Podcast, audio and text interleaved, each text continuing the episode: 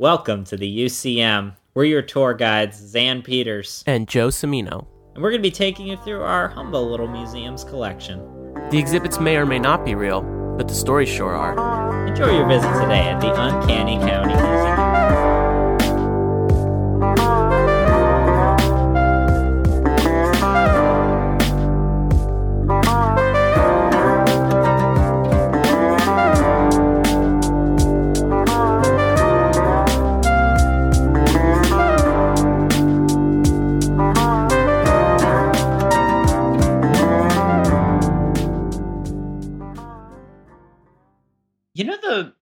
That's really stuck out to me this past week over after I've gone through most of Jimmy Hmm. Buffett's catalog What was that?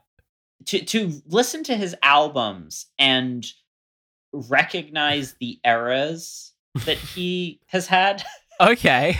I feel that. All right. Yeah.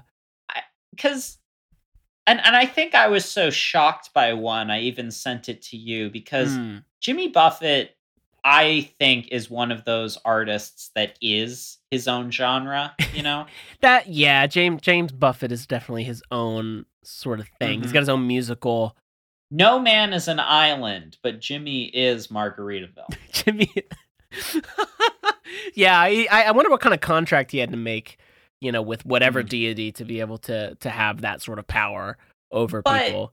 Yeah, but okay, so you listen to his music, even you know the the the very famous stuff Mhm. and his ballads, and you get sort of that um that Gordon Lightfoot bordering maybe sometimes on Jackson Browne, you know, Yeah. this acoustic guitar, piano, light electric guitar in the background, like that type of sound of roots rock. Right, And right. It, you think about it with bands like that, artists like that, um, and it seems almost like it's always been meant as a counterpoint to whatever Mm. the pop music of that time was. Like, you know, the 70s, there's heavy metal and there's, you know, all of this, uh, and there's prog rock. And then you have all of these roots rock, folk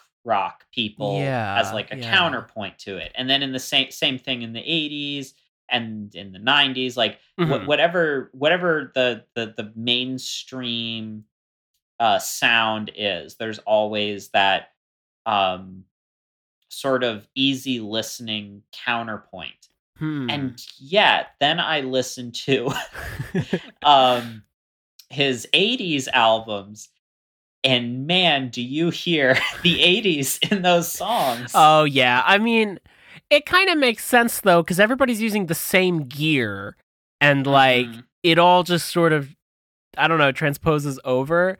Because like I, I don't, I've been reading into like what synth I'm gonna buy next, and I always try to look at vintage gear, and then I realize I can't afford it.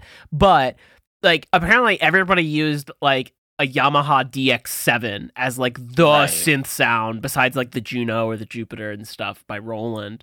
And until But- until but- everybody but got sick of imagine- it though. but but but picture this joe Yeah. you're in the coral reefer band sure. because that's the name of his band Of course it is. uh, and you're like and jimmy's like all right it's the 80s we need synth we need yeah. gated snare we need Right. Give me that really heavy chorus on all of the guitar I mean, it sounds good though. and it's like but jimmy jimmy this new sound i thought What's we were just happening? right we were just doing songs about you know being on the beach being on the water well, you're on the water, but with with synth, everything's digital. We're in the oh, future. oh is that man. is that the new type of wave the sound Oh, the synth wave.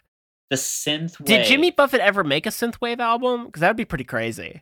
Ah, you know um okay well this is okay so this is interesting and he actually one thing i've been rediscovering are these skits and rants that he does before his songs yes, they're so weird. I Did love you listen to the one Yeah. I sent from his live album Feeding Frenzy? Yeah, I did. It's crazy. Where he talks about we need to drop $5 bills on the Russians and then come back later with uh, Victoria's Secret catalogs. I don't think I got that far. I listened to the opening. Oh, you It- didn't listen to the whole thing. I- he was no. talking about how we solve world peace. By doing that, yes. I. Um, it was a different time, was a Joe. It was the Cold War. yeah, and apparently Uh, Jimmy Wait, Buffett was it had the Cold War? That album was in the 90s. uh, it just ended. I guess. What? What? Yeah. Oh my. Maybe it was like not. It was maybe it was 1990. Okay. I mean, it's wrapping up essentially. Yeah, Yeah. it's. Oh, what wasn't he the one about junior mints too? He had the whole rant about that that's at the beginning of his album Fruitcakes. right, right. Um. Yes, and maybe one day we'll have to do a deep dissection of that. we definitely do. We definitely do at some point because we could talk about Mhm. this for hours. Obviously, um, Yes. but- Well, you know, you need to talk about things for hours when you're on an oceanic voyage, and you Mhm. might as well do it about the deep catalog of Jimmy Buffett. exactly. I mean, Uh, it's but topical. The, the the thing I was going to mention was um in one of his in his live album Feeding Frenzy. right. Uh, you know his his uh, I think a good entry point actually if Oh, you would okay. like to get a good cross section of his work. Mm. Uh, he does complain about not complain, but he makes sort of a comment about how he's never won an award for any music, and I think it remains to this day he's only ever won an award. I think in country oh, in the country Huh. category for that might have been for um license to chill his all right. his his most country album Okay, I can see it. That makes sense. Uh, yeah but but he's not like it's not like he gets like the recognition necessarily he is it's hard to think of him as fringe but he does have a very specific audience not unlike i think synthwave people You know what? That is true. There is a correlation there. One could definitely write a paper about that, and it would probably Yeah. be very interesting. maybe maybe we could convince him you wouldn't say ride the synth wave because he's not really it's not surf rock No, it's definitely not It's- surf. It's it's it's um travel travel the synth waves travel the synth, The- mellow on the synth, synth, wave, synth waves on the beach Oh, there you go. Yeah, but the synth waves a drink, and then it's got like a backing track behind it, but he still has the acoustic guitar showing up because it has to. Uh, what if it's okay, a it's a it's an illustration of a drink but the ripples of the liquid inside are like a sine wave oh that or would be sawtooth cool. That or something Sawtooth might be too. It might be too aggressive. Too, that, yeah, it's, be too whoa, it's getting pretty wild. yeah, in that, this is really that- yeah, taking it too far here. Let me ask you. Let me let me say this though. I could Mhm. see a collab between Mac DeMarco and Jimmy Buffett. That would be pretty awesome. I think it could happen and be he very cool. totally would because he loves cheesy stuff. Didn't Yeah. he do? Mac DeMarco did that cover of the Hootie and the Blowfish song. Yeah, right? I'm pretty sure. Yeah, yeah, yeah. No, oh my god, no, that's a we gotta get that to that happen. sounds. I think that's what's next for him. Honestly, him showing yeah. up in his Hawaiian shirt and being like, "Jimmy, let's do this." I've got Jimmy. I've locked my Dybbuk in my basement. yeah. Uh, it's time to record our Wait, does Mac Our DeMarco have a? Does Mac DeMarco have one too? Or are you thinking no, of Post I'm, Malone? no, I'm thinking of Post Malone. I- Post, Post Malone would also do it, though. Post Malone would also Post- do it though. He would also Yes. collab. So yes. Okay. I'm into this. Um. mhm, mhm. He would become Boat Malone. Boat Malone. Oh my god, leave my boat Malone. Yeah, this is it. but yes. Um. Speaking of oceanic voyages, I thought I'd keep us in this very. Mm. uh, while it's still summer, while it's still Yeah. hot out, Oh yeah, we would stay on the ocean for this next tour. right. Um, but now we'd be properly traveling out of the Mediterranean and going a bit south. Mm-hmm. And, you know, we it would be nice if we knew where we were going. It would be nice. Do you have those charts that we just conveniently uh, grabbed from the museum? Well, I've got something better than all those charts. I got Oh. something better than a GPS. What Oh. if I told you? What if I told you I Hmm. had a map of the entire known world and it was so accurate that we had to make corrections to our own maps because of it. It's so What? accurate that it shows the shape of the Antarctic landmass underneath the ice. Oh. Is it so accurate that it has a uh it has a Margaritaville located on there too? It includes the locations of yes, Does it? Oh my Margaritaville. god, wow. and it's from 1513. Oh, ancient Margaritavilles. Uh No, this is incredible Well- though. I mean, I am I am I Unfortunately, actually, no, there are no Margaritavilles Ah. because it was made uh, in the Ottoman Empire. mm, Uh, so they are not drinking alcohol. no. It is a that is that is definitely forbidden. Um yes. but yeah, no, this sounds crazy. I didn't even know we had this type of uh document, chart, Mhm. navigational mhm. tool that we could use to sail in the open Yeah. ocean. Yeah, I really hope we uh, didn't rely too much and bank Yeah. on it. We're we're really banking on it being as accurate Yeah. as it claims to be. Right. Um, but what we are talking about today is the Piri Reis map, Mm. uh, which, like I said, is a 1513 map. It was created by Ahmed Muhyiddin Piri, uh, who lived from 1465 to 1553. Uh, so he is an Ottoman Turk. Uh, he uh, is uh, a navy guy, an explorer. He later in life gets the uh, title of reis, which is uh, an equivalent to an admiral. Hmm. So to, to say like Admiral Piri Reis is uh, redundant. Gotcha. Okay. Yeah, but but not not to be confused with Admiral Perry. Mm, right. Yes. Uh, Admiral Admiral Perry also thought he arrived at Japan, but Mm. well, I guess I, I guess he was right. Um, Uh, fair enough. Yeah. so one thing to note is that Piri uh, is uh, while a you know very seasoned sailor and explorer, a lot of his stuff is in the Indian Ocean yes. and that's noteworthy because he, he makes this map for the Sultan, Mhm. particularly as a gift for uh, Suleiman the Magnificent, Hmm. and with with his big old onion hat and everything.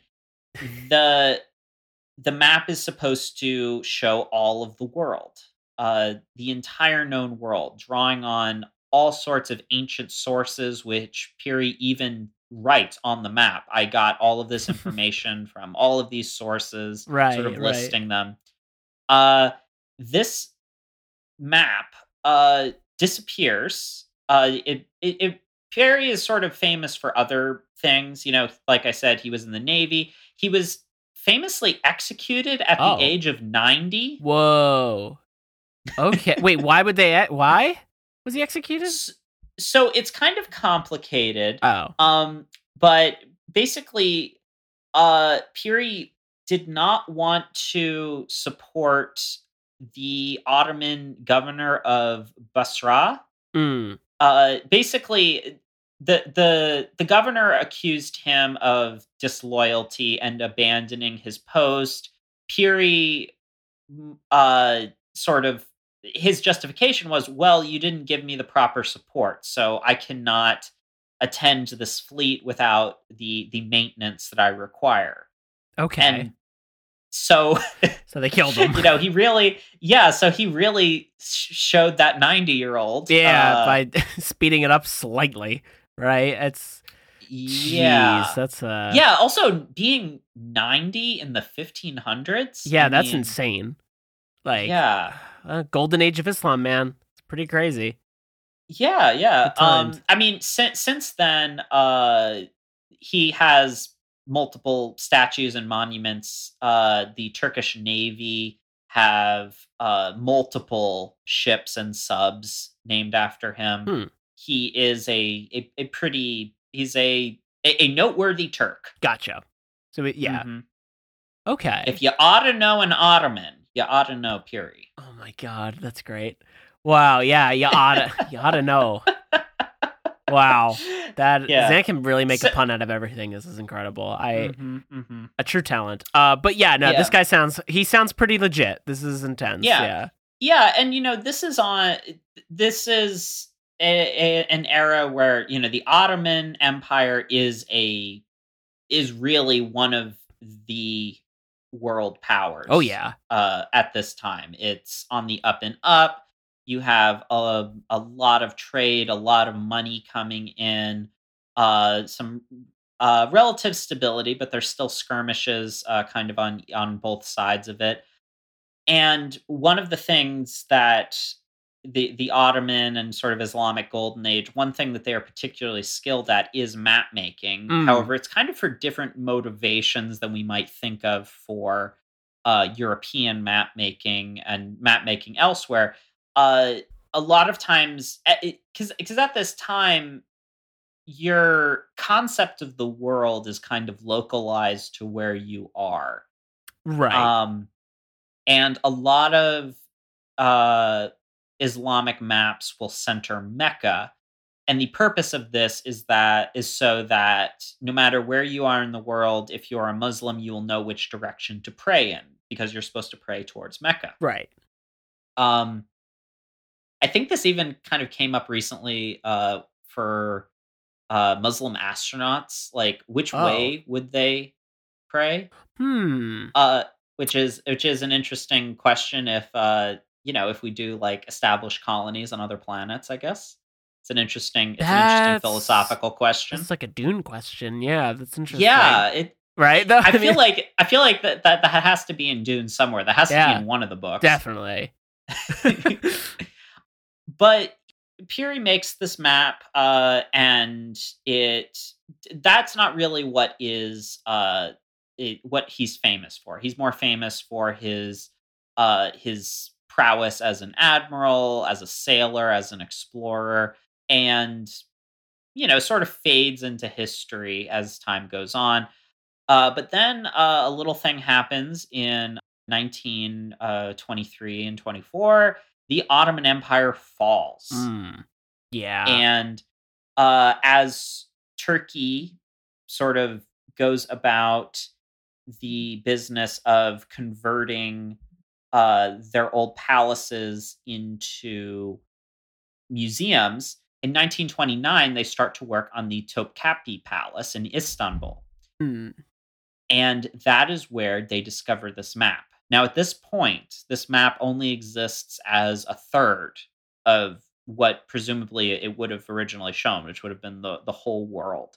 Right. Uh, so this is 1929. You find a map that is dated 1513 and is determined to be authentic, you know, and we know the name of the guy. We know we know about his life Mhm. aside from you know the the map Gotcha. you know we know okay it, it would be like you know finding the the notes of anyone that we know as a verified historical figure right. Right. um yeah you know you uh you find a shopping list and it says uh emperor Qin and you're like all right Wow. well we know whose this is and we know who that is right. Right. Exactly. yeah he probably wasn't doing his own no. shopping. No. Probably not. Yeah, it was more of a to-do list. It was uh, the shopping list included a bunch of terracotta soldiers. Yes, that was obviously up there. Of course, they needed all that clay. Yes. So what's curious about this map is it shows pretty accurately um and and again, this is 1513. Columbus has only uh discovered America in 1492. So we're- talking about 21 years apart. Hmm. And here you have this map showing with pretty good detail uh the coastline of uh what is now Brazil. Right. Yeah. And what's even what's even more impressive about it is it puts Brazil at a pretty accurate latitude with Africa. Um with with West Africa, Mhm. which is is pretty impressive for the time yeah. uh it, yeah d- 20 years they're, they're already figuring this stuff out Oh, It's- yeah. it's, really it's really incredible uh considering the level of technology at the time more curious though is that it seems to show an enormous landmass uh south of south america or Mhm. what what we what we now recognize as south america and there's a bunch of notes written here about how you know the the land is very difficult uh there are giant snakes the natives are hostile um there's ruins and all of this it, the the um the atmosphere is very hot. Uh so all things that you associate with antarctica. Well, uh, I like. I usually think of penguins, but sure, I guess it's hot and arid, and there's large snakes that kill people. Yeah, Uh, you those- the yeah the the Antarctic research teams they really have to watch out for those, Yeah, those- gigantic snakes. Right, the non-bear snakes. Yes. hmm Yes, there's even a, a mention here about the blob. Whoa! Oh my god! No, there's no Aw, there's no uh, reference to the blob. Dang. Um, really, really lacking on that and Margaritavilles, unfortunately. Oh wait, I messed up. It's the thing, right? Is it? It's yeah. I mean, Is now we're just saying that- stuff. I don't the- even know. Is it the thing that they discover? no, it's the other. It's the other thing. It's the you know that. It's the other thing. It's they they, it's the they thing. discover. Yeah, it's the thing. uh, they discovered David Cronenberg Right. Uh, oh wow. under the ice.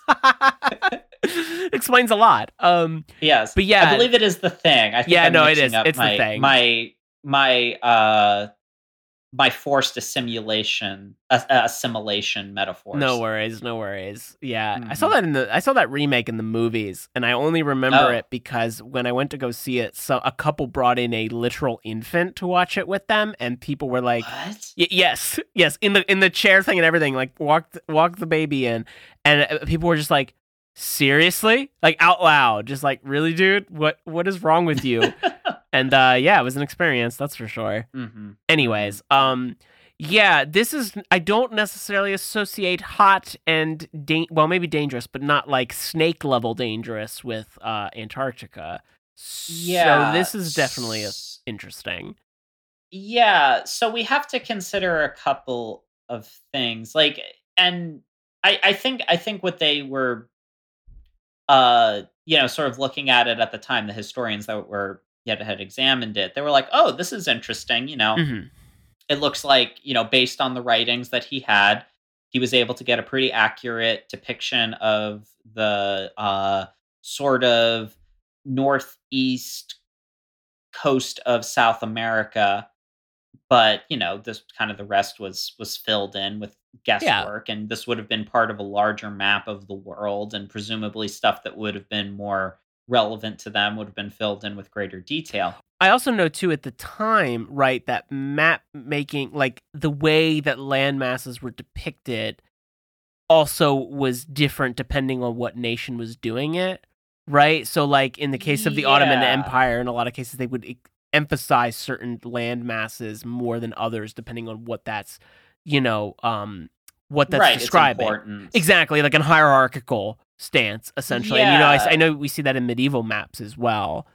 certainly there's a um a a map that kind of went viral uh in the old days of tumblr i guess it wasn't that old because there were fidget spinners it just feels Eh, like it's pretty old. that now. feels like forever ago. it does, yeah. but there was a there was a german map getting passed Oh. around that showed the earth shaped like a fidget spinner or the, the europe africa and asia basically as these three clover leaves around Gotcha. jerusalem oh, okay. and the the idea just being that this is a map that shows Jerusalem as the center of the world. Right. No one actually thought the world looked like this, but this was how those people uh, presumably like a, a, a more Yeah. philosophical map. Because one thing to note about this type of map is even though it does show sailing routes, this is not the type of map that would be of any use to you while sailing. Th- this was a map that was supposed to show you a specific culture's view of the world and how they saw themselves in it. Right, because I believe there's not even like longitude and lat- latitude yet, right? So it's not even on the no, map. they, well, so- they they wouldn't have had that really. That Yeah. that wouldn't have been It doesn't uh, exist relevant yet. to them. yeah, Yeah, because also this is before time zones. right, yeah. But before that's a con, before that's a concept. you know? right, right, right. Yeah, so it's it's definitely dated in that way. It seems. Um, hmm but yeah, I feel like this is going to lead to some wild theories. Oh, yes, it does. Oh no. So what's happened really since then is you know, basically this was a known quantity to historians. It was sort of a it was sort of a footnote. They're like, "Oh yeah, that's a little weird," but sure. you know, otherwise it's nothing that can't be explained away. Right. However, in the in the mid-century, particularly in the 60s as Yeah. uh, you know, there was a renewed sort of interest in alternative histories, uh, a lot of revamped countercultural things going on. A couple different pseudo historians got their hands on this idea Yeah. and really promoted this concept that the landmass that is depicted underneath South America is actually an ice free Antarctic coastline. And this would be incredibly significant because uh, Antarctica would not have been known to uh, people in Europe or the Ottoman Empire until 1820 Mhm. uh, when it was discovered, which is kind of crazy to think about. Like, is it weird to think about hot dogs are older than our knowledge of Antarctica? that is kind of wild, actually. Right? Like, think of all the think of all the things that existed in 1819. Right. Oh my god. You know? Wow. That is. That's actually really crazy. Um. Yeah, we didn't know about Antarctica yet. No, never knew. Yeah, I mean, it's kind of out of the way. There's really no. Yeah. There's really no reason to go there. Exactly. I think I think all peoples that lived really really far south had some knowledge of it, but again, there's absolutely no reason to go there. Right. They were like, "Hey, don't don't go there. It's just ice, and Yeah, we can't. There's nothing there. It's just cold." So makes yeah, sense. yeah, and so there there's there's a couple of things uh, that also sort of fall out of this is because the you, you can kind of warp this map and try to make it fit to Antarctica and be like, ah, that doesn't really fit. But so then the leap was, oh, it's Antarctica without the ice sheet, which we've known about. Uh, we we first sort of found uh, with ground penetrating radar in the early 20th century. hmm Uh, and so people could kind of squint at that and say, okay, uh, and I mean pseudo historians are squinting at this and saying, ah, this is the the hidden coastline of Antarctica, which is why Uh. it doesn't look like what we know Antarctica to look like. But Joe, I hear you, Mm. I I hear you saying Xan. Uh, but Antarctica has been covered in ice for the last 30 to 40 million years. Yeah, exactly. Yeah. How would humans know about this? How, how would they know? I I don't I don't know. what if it was an unnamed, mysterious ancient civilization that uh, that brought the technology of boats and pyramid building to both the Americas and ancient Egypt? would be awfully convenient. That's for sure. Uh, Mhm. of course it goes this way. It always goes this way. Ugh. Yes, Yeah. and this is something that uh, a man named Graham Hancock they- Mm. he has really Yeah. championed this idea.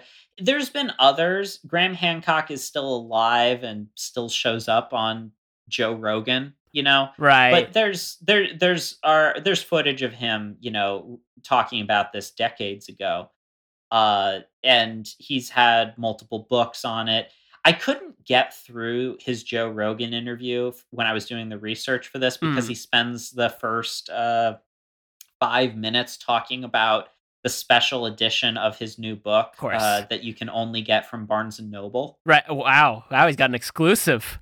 That's wild. yeah and he's like oh and i threw an extra chapter in there for the barnes and noble exclusive Oh my god. Yeah. and it's like So okay, so you just made up. Yeah, he just he just added words. It's not even like it's.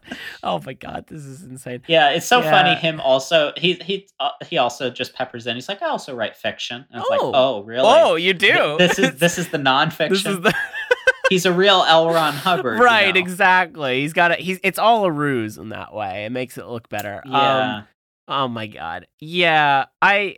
and and he's one of these people that really really talks up how accurate this map is. But it's like. And- It's eh, without without diminishing the incredible accomplishment that this map is. it's not that. It's not It's not that good. that accurate. It's not that good. Look at the island to the like northwest of the map. It doesn't. What is that? It doesn't look like So- anything. I, I know. Yeah, I mean, I know it's it's it's like because it it it's one could argue it's a you know a weird version of like the Caribbean or Cuba, Mhm. but and I've also heard that it's potentially like an interpretation of Japan if they think that this is the East, yeah, which well- makes well, sense. But uh, yeah so so what this so this map fits really nicely into a lot of conspiracy theory because um in in the the notes that right, Piri wrote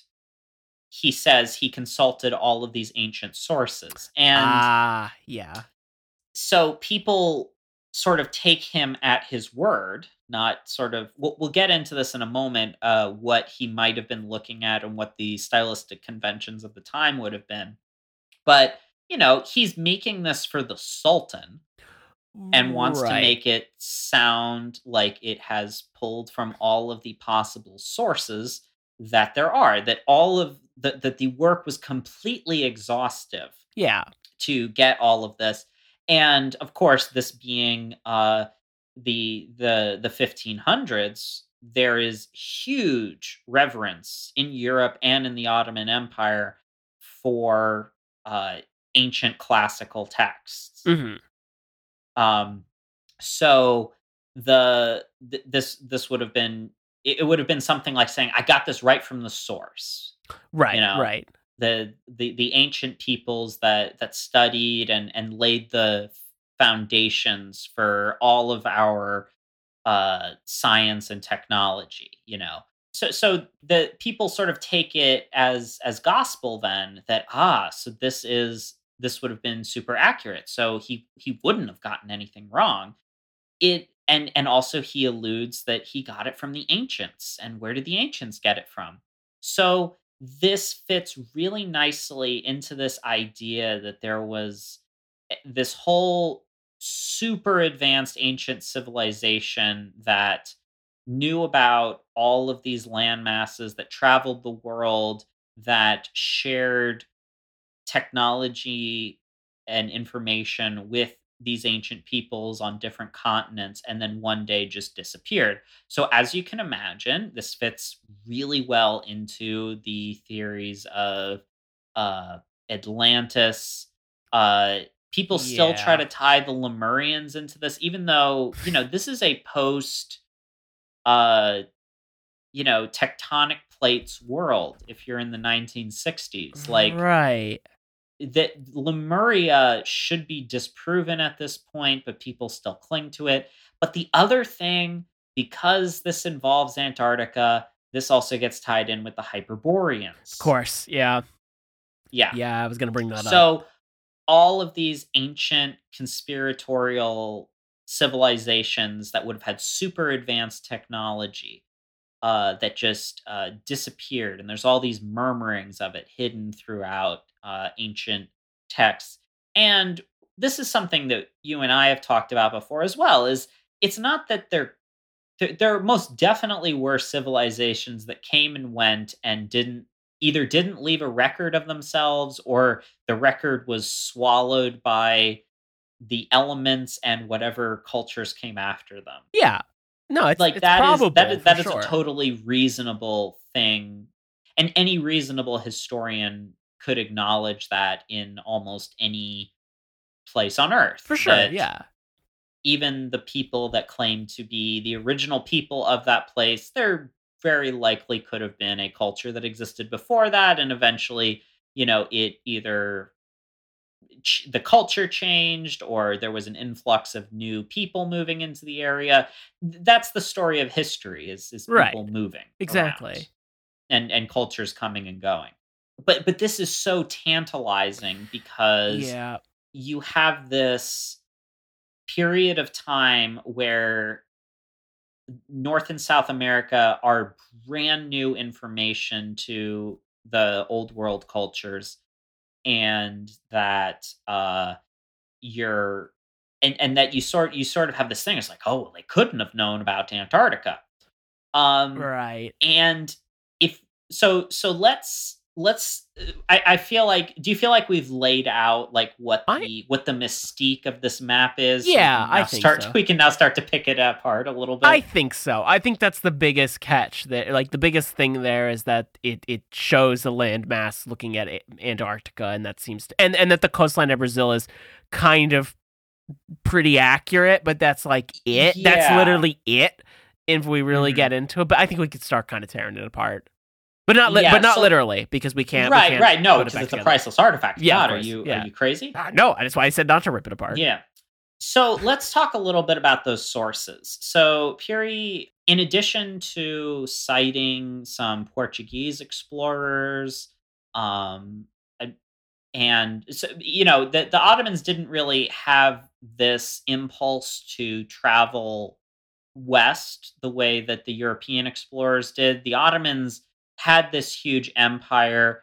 Europe was coming out of the Middle Ages and, you know, hadn't really started the the colonial projects just yet. hmm And this this was this was sort of the the impulse to grow an empire that you're seeing come off of that continent, whereas Right. the Ottoman Empire kind of already has its empire and colonies set Yeah, up. they they did it already, so they're, they're yeah, fine. yeah, for better or for, worse, they yeah, did it yeah, yeah, exactly, exactly. yeah. So he's drawing from a lot of uh, European sources for this because you know the the knowledge kind of ends. The Ottoman knowledge kind of ends with North Africa, um, where right. where their territory is. So he refers often to the Portuguese uh, infidels that Yeah. have. I like that that's written in there. It's great. Yeah. It's like we have to make sure Yeah. that that's acknowledged. those Um, those infidels that love their loud uh, electronic dance music. they stay up way too late. oh man.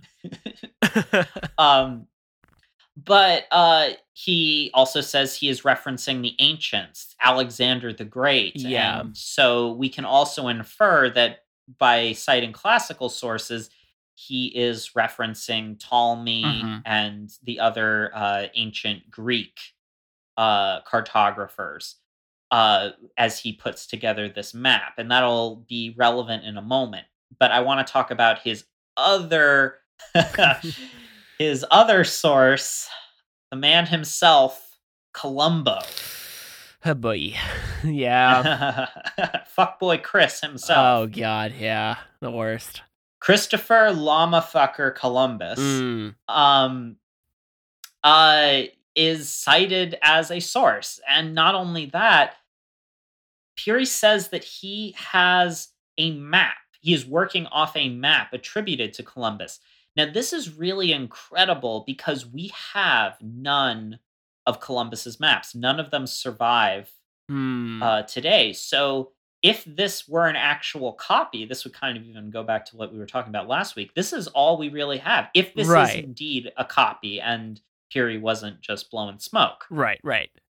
Yeah, I mean, Yeah. who knows, right? We'll never know because he's, you know, that's the yeah, yeah. We're, we are 1500s. You are starting to take people's word. You have to kind of take people's word for it. I mean, you kind of wonder though. I don't, I don't want to project too far back into like history. where did he but- get it from? Well, it's that's- not like well, Columbus. that's my it's not like. Columbus is going to Turkey. Well, exactly. So it, it could, it could have been fake, or it could just be not real. Mm. Uh, What it- part of me, I don't. Mm-hmm. I, again, I don't want to project too far back, but it would be kind of funny and kind of bad in a way. Maybe not. Maybe more funny because of like people taking this map very seriously. If like he kind of was just winging a lot of the source material, like he was doing the Mhm. late at night project and was just on like the ancient times or not ancient the 1500s version of wikipedia like finding all of these sources was like that's close Right. enough let's put it in there Right, I- you're trying to find things He's, like, to filling your bibliography. well i mean i think a, i think it kind of was a little bit not in a bad way but like it's very clear that he wants all the this sources is for shown Suleiman. yeah he needs to know that he put all the effort in to get an a obviously yeah. no i don't want i don't want to make it sound know, like if that only but- he'd put all the effort in later in life and didn't have to get beheaded at 90. yeah i mean what a way to go Yeah. honestly but Yeah. Yeah Yeah. Um but that that wasn't Suleiman's fault. no Uh, no that was the other yeah. guy Yeah. So, anyways, uh, yes. But one interesting thing is, it's speculated that this is not Columbus's map from his first voyage. oh This was Columbus's map from his second voyage. Mm, Um, okay. now, what's why this is sort of speculated is is because one, we have more. The, the map seems to be more focused on that Brazilian coastline. Um, but as it goes south, and you have these descriptions of you know really impenetrable land. There's natives there. There's giant snakes. It sounds more like this is sort of you're getting into the southern part of South America uh you're you know right, right about at the bottom of the amazon rainforest yeah and that really this bump that you're seeing is that that bump uh, at the most southern part of brazil that then turns into uruguay. Like Mm, that that's that is that bump that you're seeing down there. And gotcha. what th- there's could be a couple of things happening here. One um this could be an issue with how the uh initial map was recorded. Uh it is said that Columbus and some of these other explorers because it was navigation was so difficult back then like it really was a a a grueling process hmm um, with the technology that they had at the time, it is possible quite a bit of this information and these coastlines were retrieved with what's called dead reckoning. oh that's a heck of a Um, name Yes. Uh, have you have you ever heard of dead reckoning? i have not So dead reckoning, it's still kind of used today, uh, but th- the main idea is I know where I am right now, and then I walk one mile, and I have to estimate in rather than taking a new reading where I am, I have to sort of interpret where I am based only on the knowledge that I knew where I was one mile ago, and I knew how fast I was Ah. going and so this could account for the the the lack of accuracy as the map trails away from the equator. mm, okay Yeah. this makes sense gotcha Yeah. So so it could it could be partially that. I've done some dead reckoning underwater before, which is pretty trippy. It was it was part of scuba training Oh. where you had to um using just your watch and a compass you had to swim a rectangle underwater and, and you know there's not really landmarks because you're just in ocean um, right and you have to it was kind of freaky now that i think about it. I was a little freaky back then but you have to trust your compass and your and your watch. You're like okay i'm going to swim this direction uh for you know for 60 seconds. Then i'm going to swim then i'm going to you know turn my compass uh 90 degrees. I'm going to swim that way. Then i'm going to you know turn 90 degrees another. And then you if you've done everything correctly you end up back where you started. Uh, Mm. so it, it is possible to do but you know i was you know i i had a compass and a watch. Right. um, yeah. It, but but it it could be done and it was how things were mapped back then. Okay.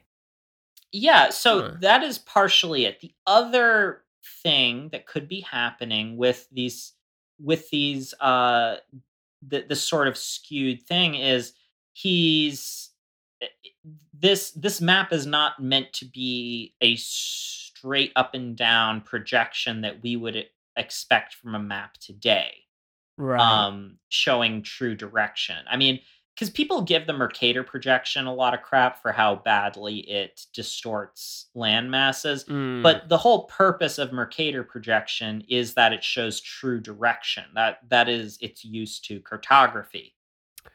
Gotcha. yeah, that makes yeah, sense. Yeah, because yeah, that that is that is its its application. It so even a super distorted map like that has a purpose. right, right. Um, so this map is you know not basing things on necessarily doesn't necessarily have to be basing things on cardinal direction perfectly because one it would have never been used for actual navigation and two it's meant to be presented to a sultan and to give an idea of the world um, Mm, okay. now, so that tackles one source. Now let's talk about the ancient sources.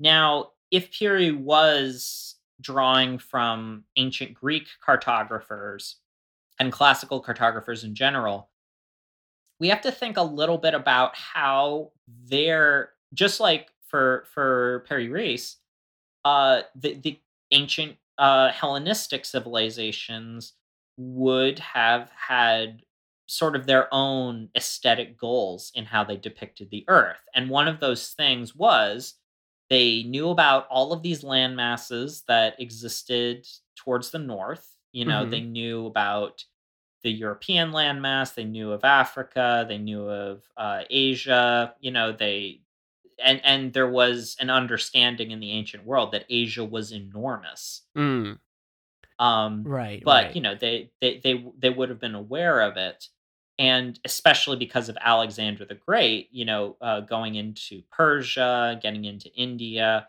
like or what what is now india the, the there was there was an understanding of the asian continent but also remember the greeks knew the earth was round and they Right. also to pretty good accuracy knew about how big the world was and so you're like, okay, there's all these land masses in the northern hemisphere, and then there just seems to be ocean on either side. And they thought it didn't look quite right.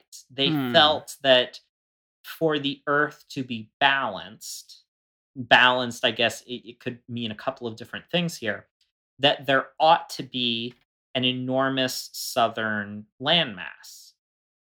Uh, it- like it ought to exist. So right. this is kind of one of those, you know, broken clock theorem type things where they were right. There were southern land masses, um, just not how they were envisioning them. And I mean, if you think about it, it's kind of irrelevant whether or not they're right. Sure. So they just drew their maps with these enormous land, uh, con- just sort of made up continents that they just felt should be there. You know, these, right. these Terra Nullis Australis. I mean, this is what Australia is named for. Oh, I didn't know that.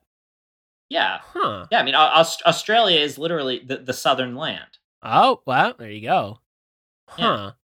I mean, I kind of just envision it's like on the map, you have this like kind of like outlined in landform with a question mark. You know, it's like the unmapped territory. uh, yeah. Uh, the it's we'll, we'll get to that later. yeah. Uh, oh, man. it, it's so- sort of Mad Libs with continents. Right. Yeah. exactly. Mhm. It's the, the the map is shaded in because you have to uh, discover it as you travel there, like in a video game. Um, Ah, yeah, that's how yes, that that's how they can keep it under under wraps.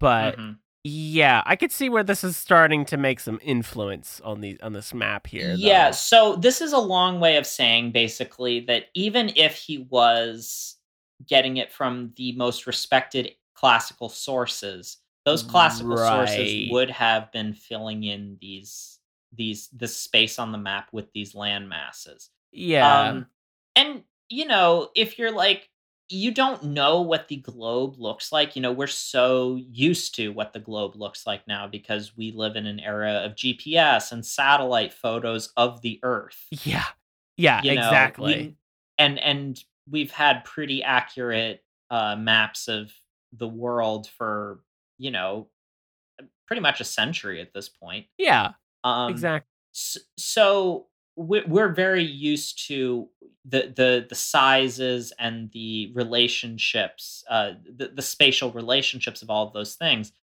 um and you know, there's there there just is more land mass Right. in the north of the of the earth that's where the vast majority of the human beings live that's where the that's where most of the land mass is. Hmm um is is in the northern hemisphere. So there was the the the assum- the the idea that the bottom half was empty would would have been a strange thought to them. Mm. um but it you know it does turn out that there's actually you know even though there are people living in the southern hemisphere uh, there is also a lot of emptiness in the southern hemisphere um Yeah. in terms of ocean and just just a lack of land masses Mhm. um so basically this this is saying that you've got this this twofold problem with your sources one that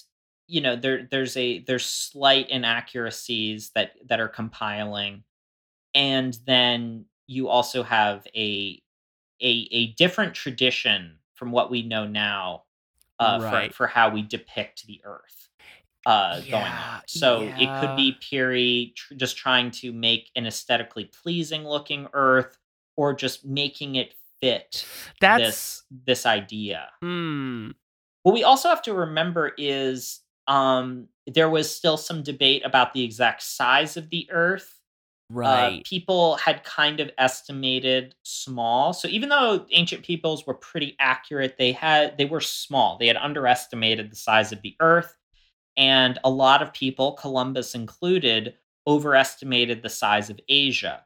So Mm. at this point, there still is some idea that this is uh this is like some continuation of the Indies. Like if you keep following this Brazilian coast up, you're going to uh, hit China and Japan.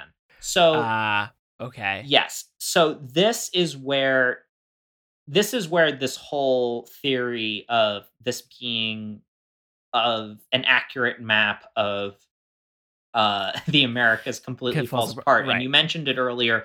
There is notation on the map making reference to uh, the, the strange island as you go up, possibly being Japan. Now, there it is. there- yeah. yes, Mm, and and it is like that's probably Japan um, right.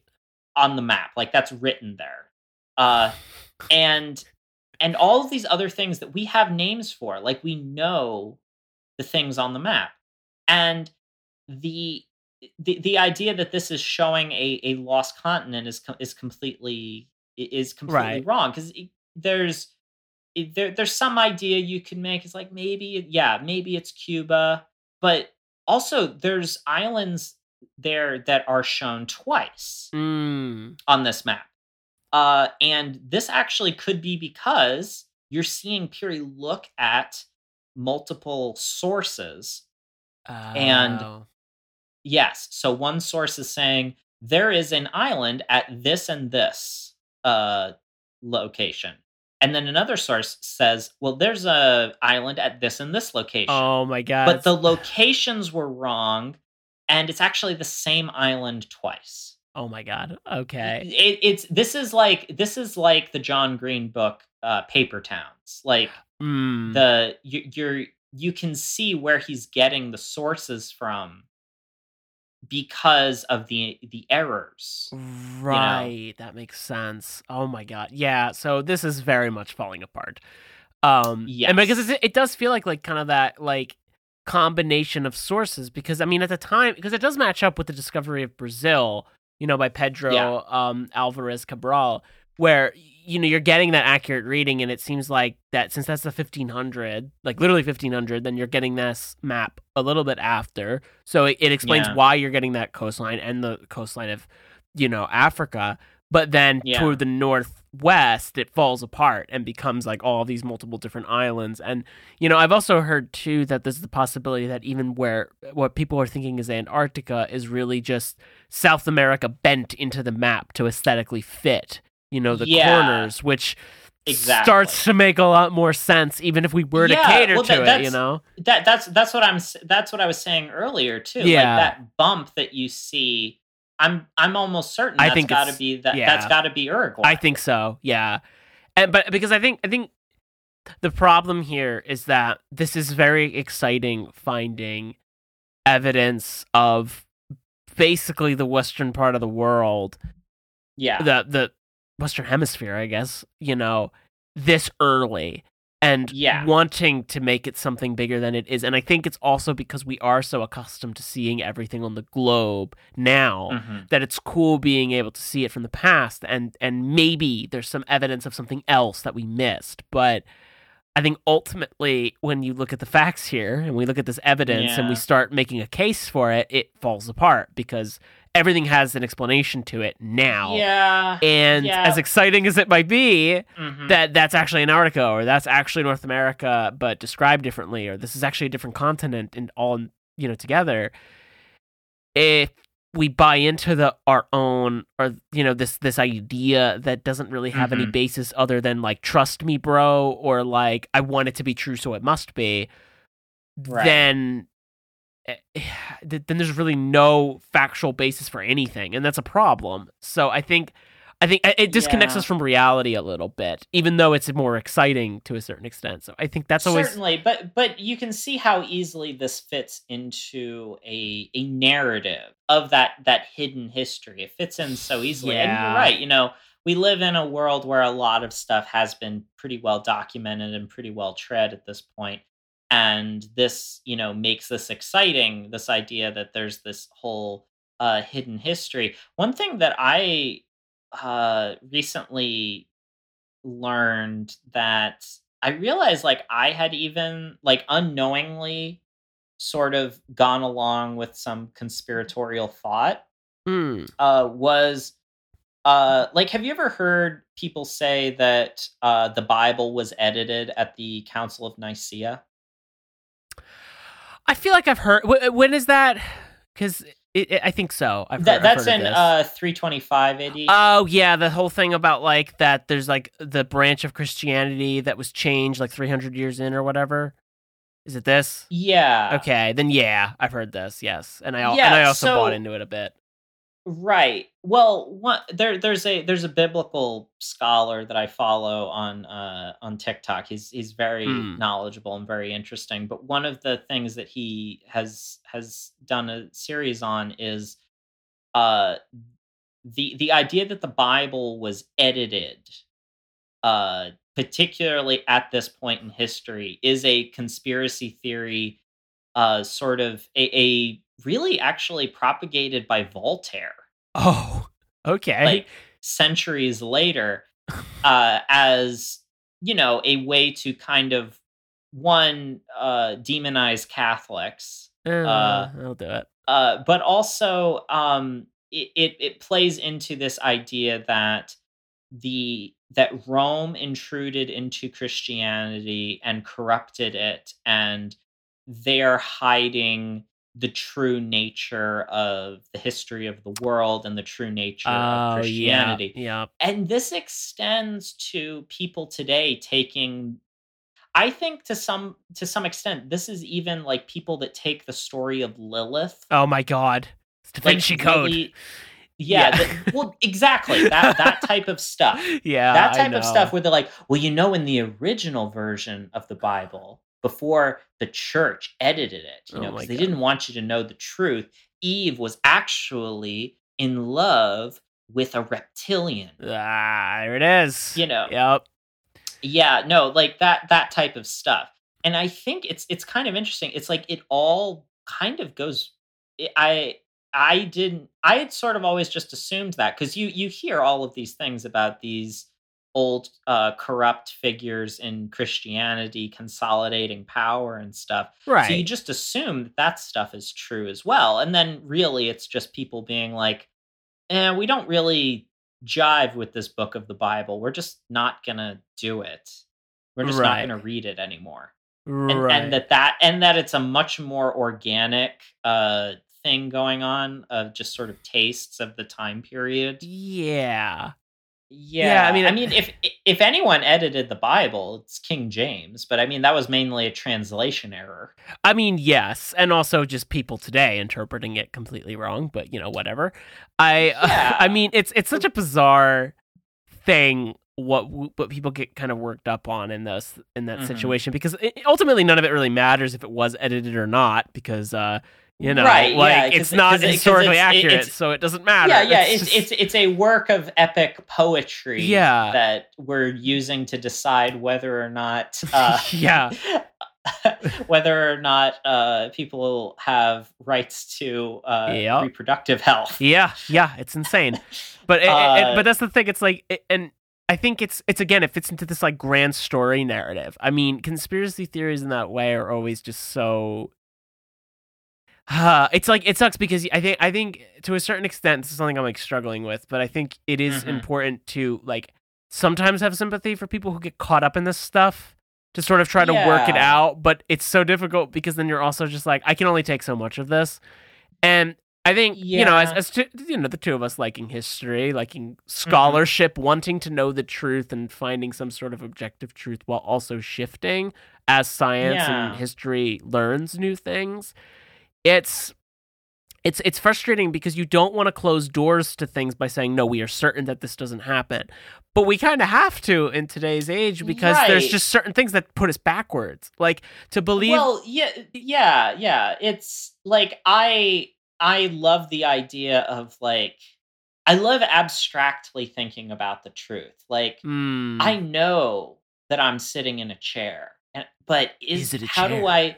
Is it a chair? Like I love thinking about like stuff like that, yeah. but I don't want to be lumped in with people that like want reality to be uh subjective or that yeah jesus you know, yeah it's because these these are these are people that then turn around and you know don't want evolution taught in schools uh, yeah i know or it makes no sense. you know it's- it it's it, it's it's kind of disheartening and graham hancock is still out there promoting this stuff. Yeah and, people believe it and that's the and and he you know part. he's he has he had a ted talk. Oh my god i cannot believe they platformed that. He he just but he he he talks he, he's he's a really good public speaker. He's got a you know Yeah. very light charming british accent.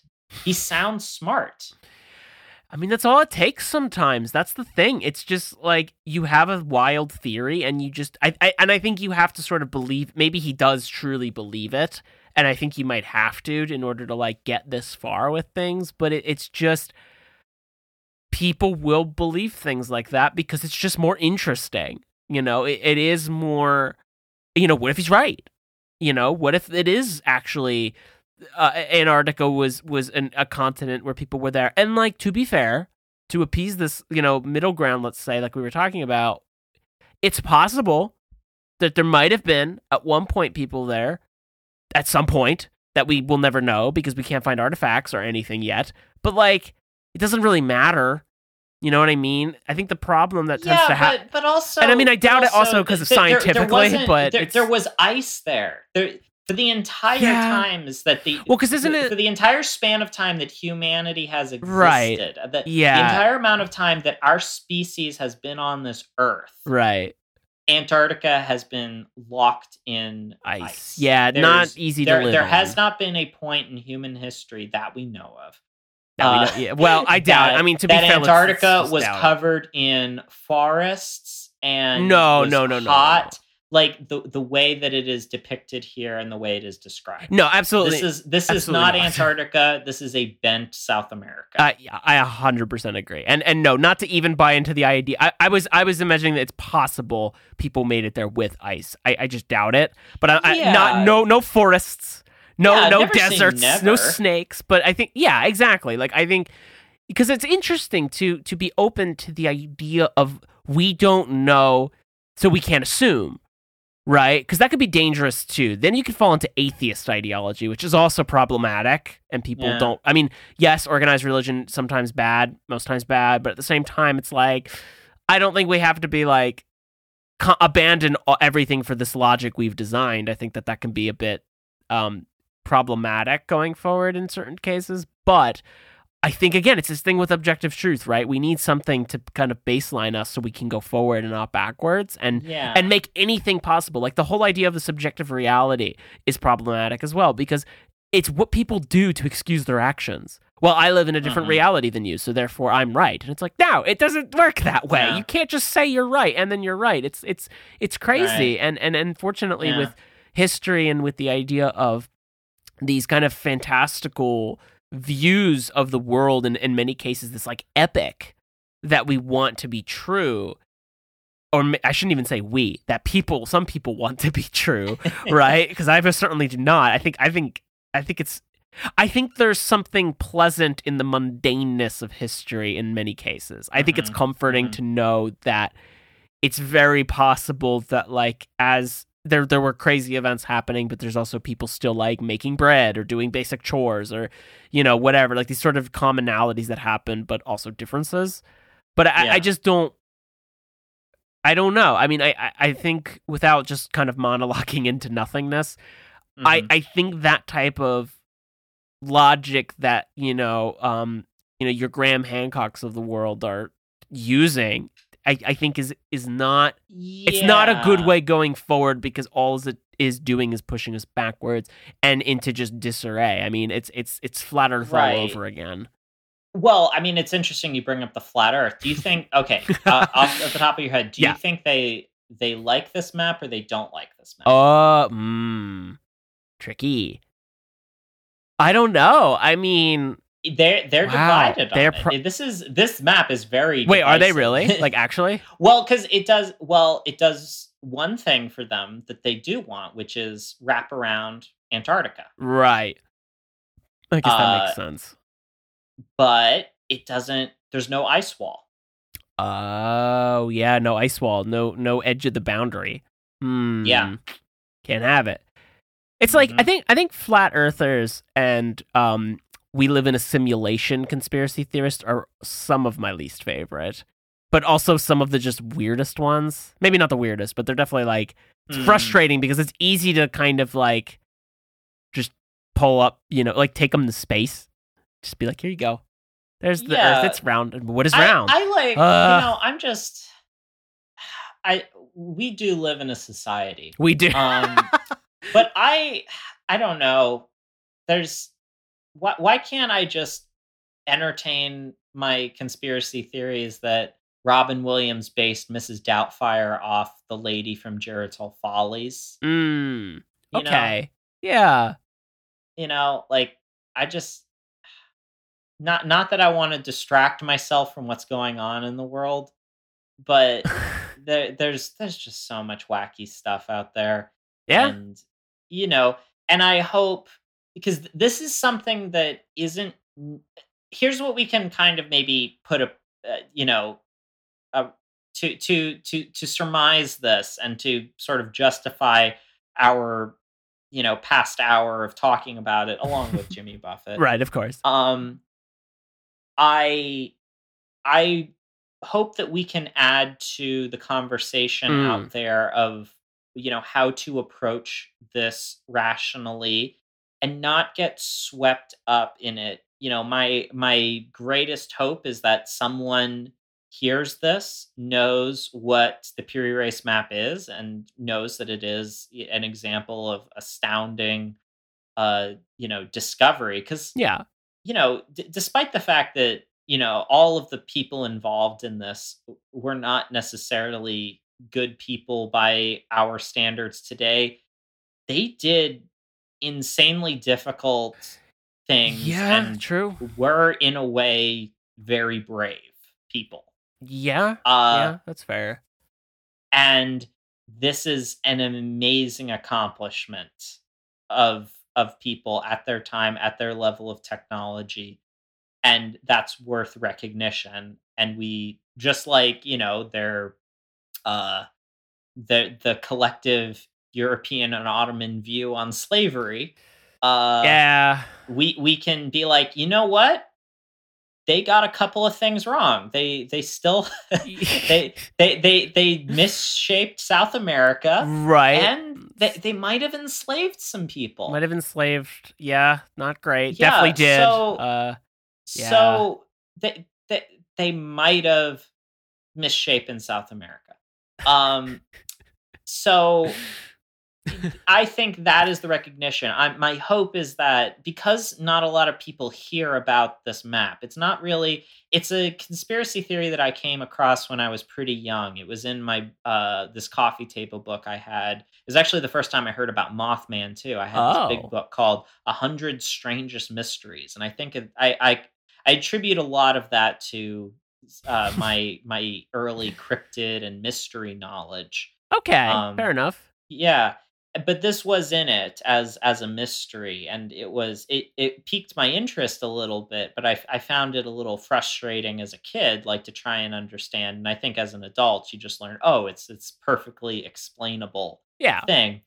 My hope is that if someone tries to charm you yeah, to their side by whipping out this historical artifact that you might not recognize at first you can you have some counterpoints yeah. You to heard, it you heard it all here from the UCM, you know, and you can say actually, there's this, you know, really great museum that it breaks this whole thing down, and you should give it a listen. But uh no, but yeah yeah you but, uh, should you should totally you should totally uh Yeah, like check them out. subscribe exactly, you exactly. should uh you Yeah. should really check out the leatherman Check out the Leatherman. Yeah, a, a- kind of a harmless one. If we're even Bigfoot, even Bigfoot, I think is a phenomena that offers. A, it's like the nice distraction without getting weird with it or racist or you, you, know, can bad. get weird You you can't- I get guess weird true. with bigfoot really Uh, uh, fine, I guess that's fair. you know It's hard. It's so it sucks because you want like I I think the a lot of phenomena out there is quite fascinating and I can see the Mhm. charm. But that's what I'm saying. It's like even when I say I can't get weird, it can get weird. See, it's like uh it's so difficult now. I mean it always has been. Mhm. What am I saying? But yeah. Um I don't really know where I was going with that, but well, uh, luckily I have a map to oh, get you to get us back. perfect. Um, Great. Get me back to this conversation. And now now we're back in the lobby. oh, uh, wow, that was the fast. UCM. Jeez. You know, we're gonna. Uh, I I think uh, I think I'm gonna pick uh, off to see the lizard as our as the album to put on for uh, for our gift shop. Nice. okay. I think I I, I want to start selling all of Jimmy Buffett's CDs. Ooh, uh, the gift that would be cool. He could be he could be the, the like a UCM exclusive artist. You know, Mhm, mhm. I think we could. Start yeah, we should that could we fun. should we should get him. Let's get yeah, let's get Yeah. our people on it. That'll be cool. Yeah, yeah. um, but yes, uh, we really appreciate you following us around the world Yes, uh, these yes. last couple of weeks. Uh, maybe we should. Maybe we'll find some other things to stick with. Uh, this uh wet hot summer Yeah. that we've been doing. a wet hot museum summer. Yeah, I think wet so. hot museum summer. Yeah, that should be the Yeah. branding. Wow. No, nowhere, nowhere you'd rather be hot and wet than in a museum. Oh God. oh jeez. um, but anyways, uh, now that we're wrapping up, what have you got going on, Jojo? Well, I still have my artwork up at the uh, St. Kate's Art Hotel in Milwaukee, Wisconsin. It's my solo exhibition entitled uh, Ephemeral Existence When Light Takes Form. So if you're in that area, feel free to go check it out. There's also another upcoming exhibition I'm in in Milwaukee at Real Tinsel Gallery, and that's called Teleportal Presents Movement. So feel free to check that out as well. I have a video work in there I'm really excited about. And I also have music available on all streaming services, and that is entitled Biomes. It's an ambient album I've been working on. Finally got it published back in July. So, uh, yeah, if you need something to relax to, feel free to give it a listen. Um, Mhm, At the mhm. moment, those are the biggest things that I got going on. Just, you know, prepping some new works to be made and such. But, uh, yeah, how about you, Xan? What do you have going on? Uh, you know, I patched the holes the Mm, that I had mhm. torn in the crotch of some of my pants. That's cool. Um, all right. that's the some of the projects I'm working on. No, No. uh, but uh yeah i don't have anything specific to announce right now just you know updating my website as i go lots of uh, art on there uh i'm officially kind of back into making things but you know Nice. there's just there's going to be a delay in the time that it takes to make things and then doing them with the finished things I feel that. uh, Yeah. so yeah, you can you know just follow me on social media and on my website. Uh, and if you uh, feel so inclined, uh, there's uh, quite a few pieces of work now uh, stocked in my online store uh, that you can check out. Um, and uh, yeah, if you want to find us after hours, we are at Uncanny Museum on Twitter and at Uncanny County Museum on Instagram.